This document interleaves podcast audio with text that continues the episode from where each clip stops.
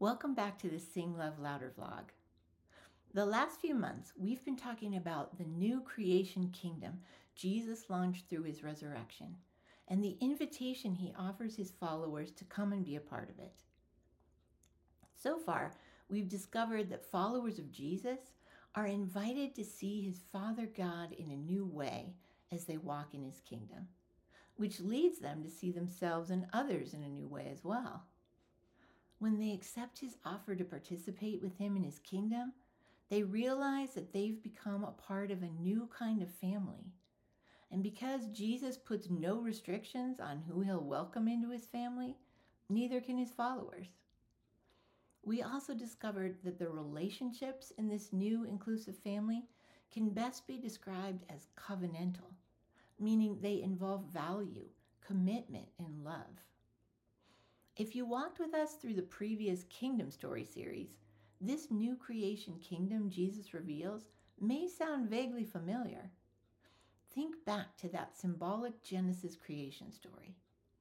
In that story, we saw our Father God create an abundant kingdom in which he dwelled with his human image bearing children in intimate, loving relationship, and where the children were blessed and invited to live in harmony, fruitfulness, and peace with one another.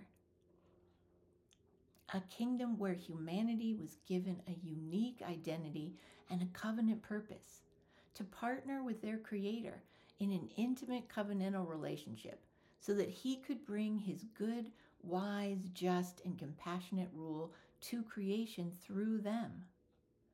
Humanity was created to reflect God's good, loving, light filled, life giving image into creation as His image bearers, and to reflect the worship and praises of His very good creation back to Him. They were blessed so that they could bless others and help life to flourish and grow. Of course, if we continued to follow that story, we know what happened next. The kingdom was split and separated through deception, selfishness, and mistrust. The covenantal relationship was shattered. Humanity became blinded and afflicted by a spiritual darkness that infected their minds, hearts, and spirits, and they hid in fear of their Creator.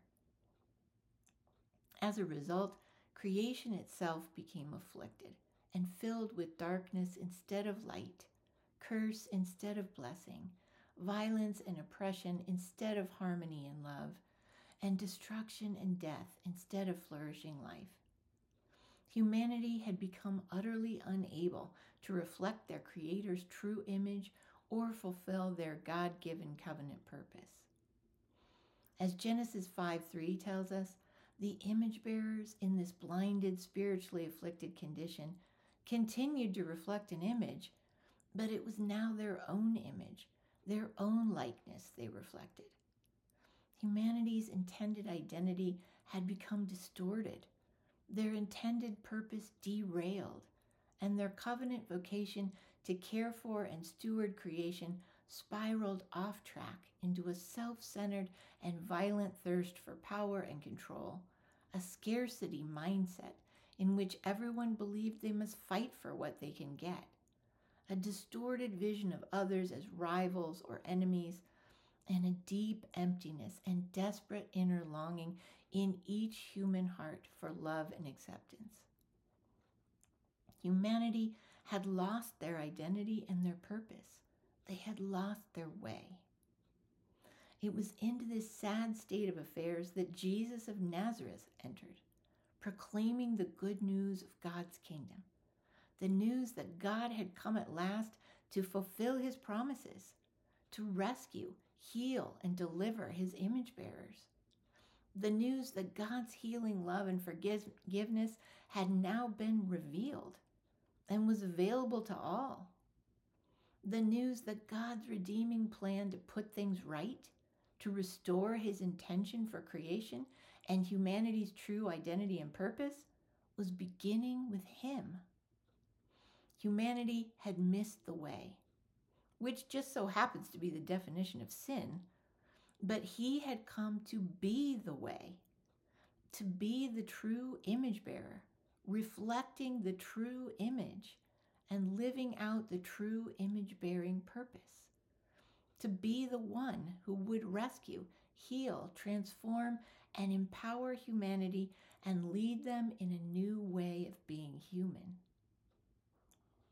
Now, as you know, this message did not go over well with many of Jesus' listeners in the first century, and it's probably not a surprise that it doesn't always sit well with us today either. Humanity has become comfortable with the way we are.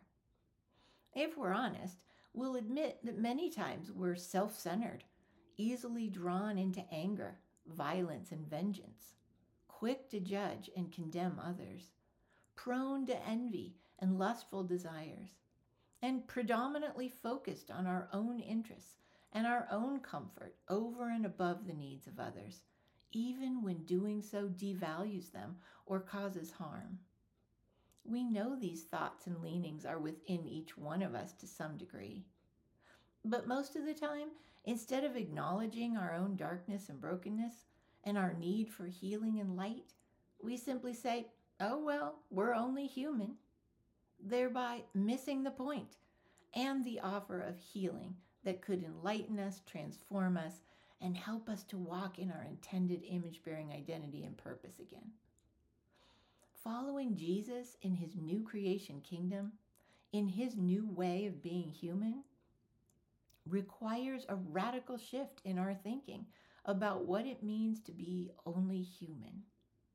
In fact, some call Jesus' new way of being in the world an upside down kingdom because what he shows us totally redefines everything we think we know about who we are, why we're here, and what we think is important.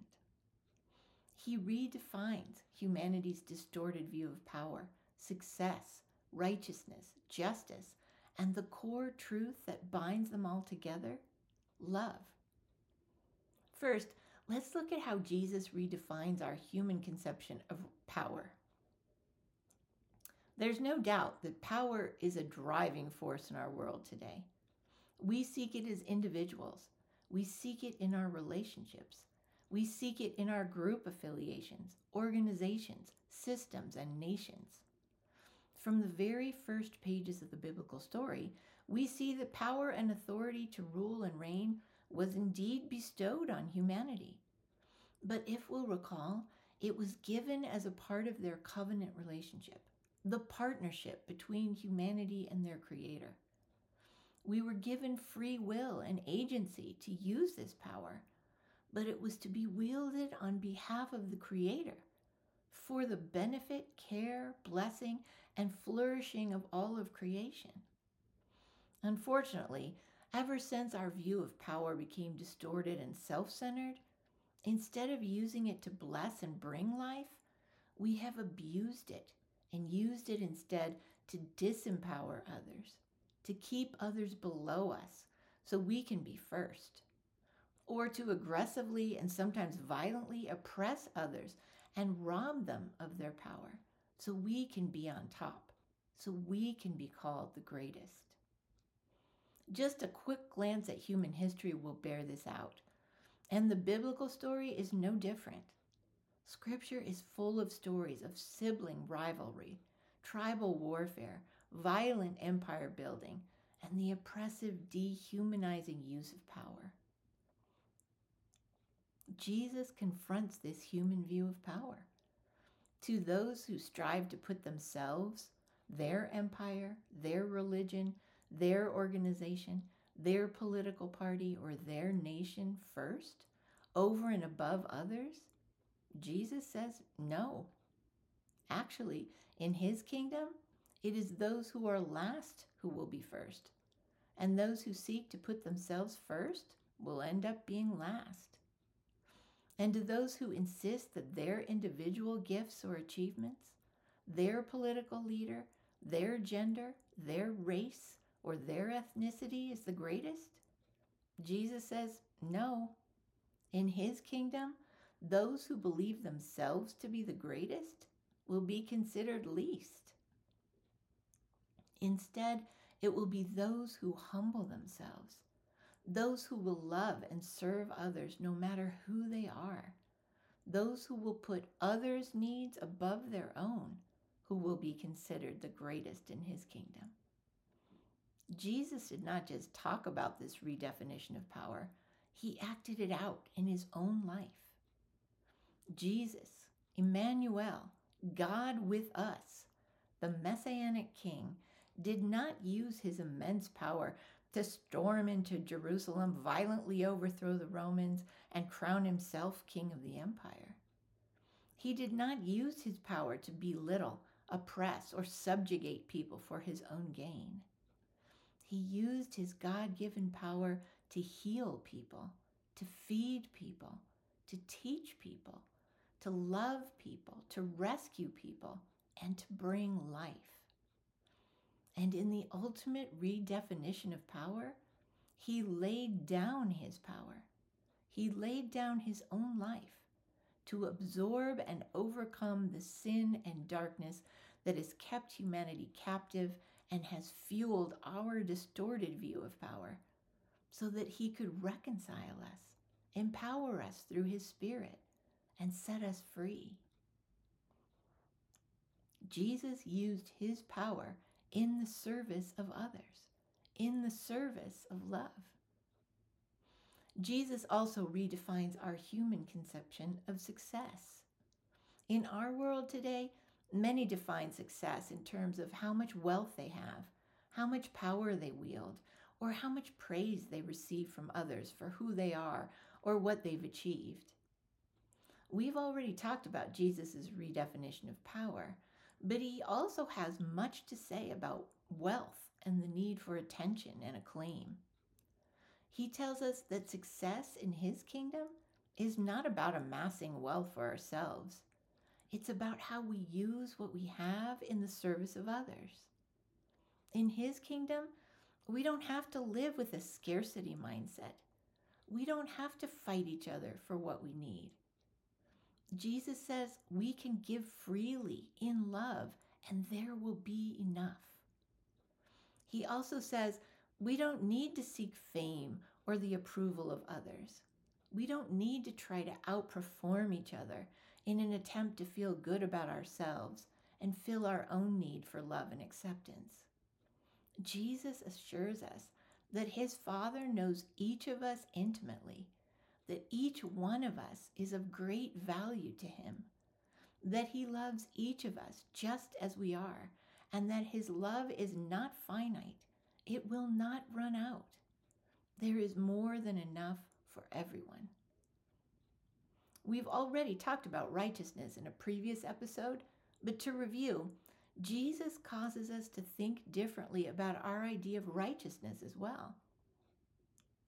He says, Righteousness does not mean perfection, following the rules perfectly, as we so often define it today.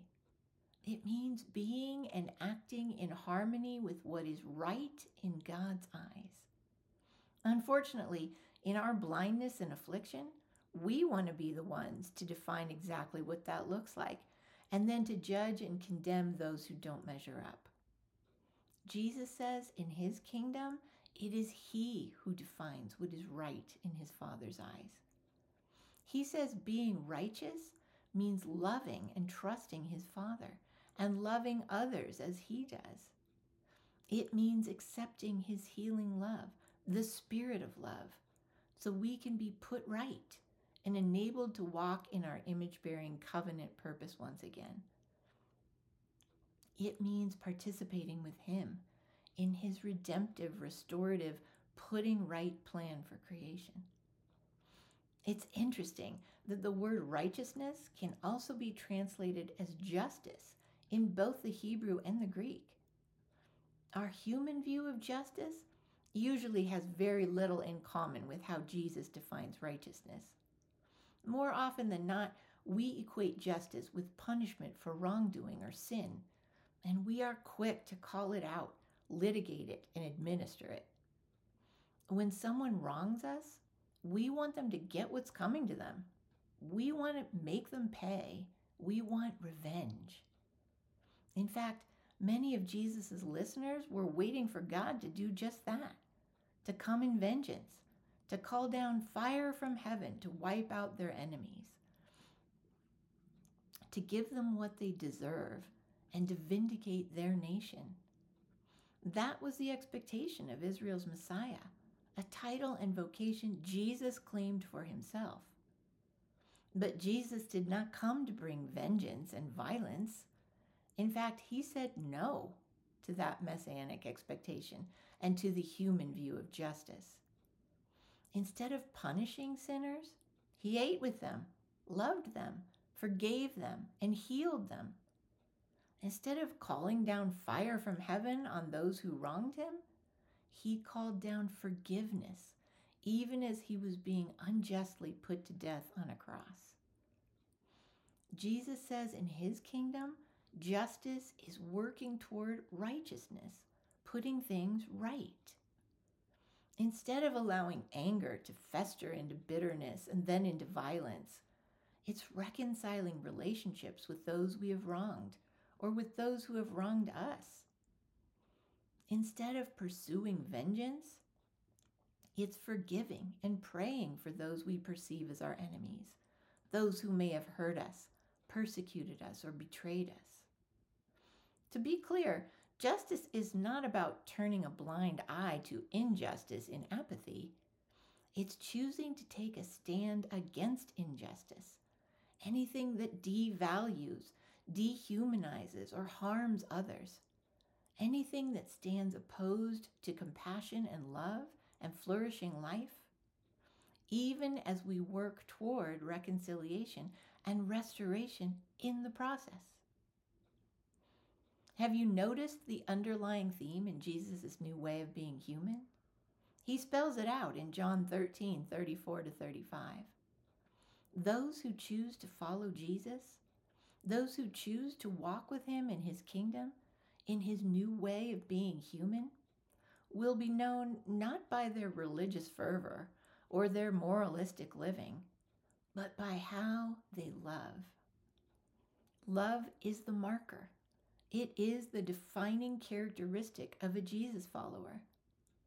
But just like humanity's view of power, success, righteousness, and justice, Jesus must redefine our distorted view of love as well. He says we do not get to define love for ourselves. He tells us that our culture, our religion, or our personal life experiences cannot define it. He is the only one who can define what love is because he is love in the flesh. His love always gives value. It does no harm. It is self sacrificing. It is committed. It is mercy and compassion in action. If we want to follow Jesus in his kingdom, we must love as he loves. That means his love must permeate all we say and do. It must become the driving force behind how we use our power. It must saturate our words and actions as we pursue righteousness and justice. And it must inform how we define success in this world and in our personal lives. Jesus says love is the new way of being human. But he says we will not be able to love like this on our own.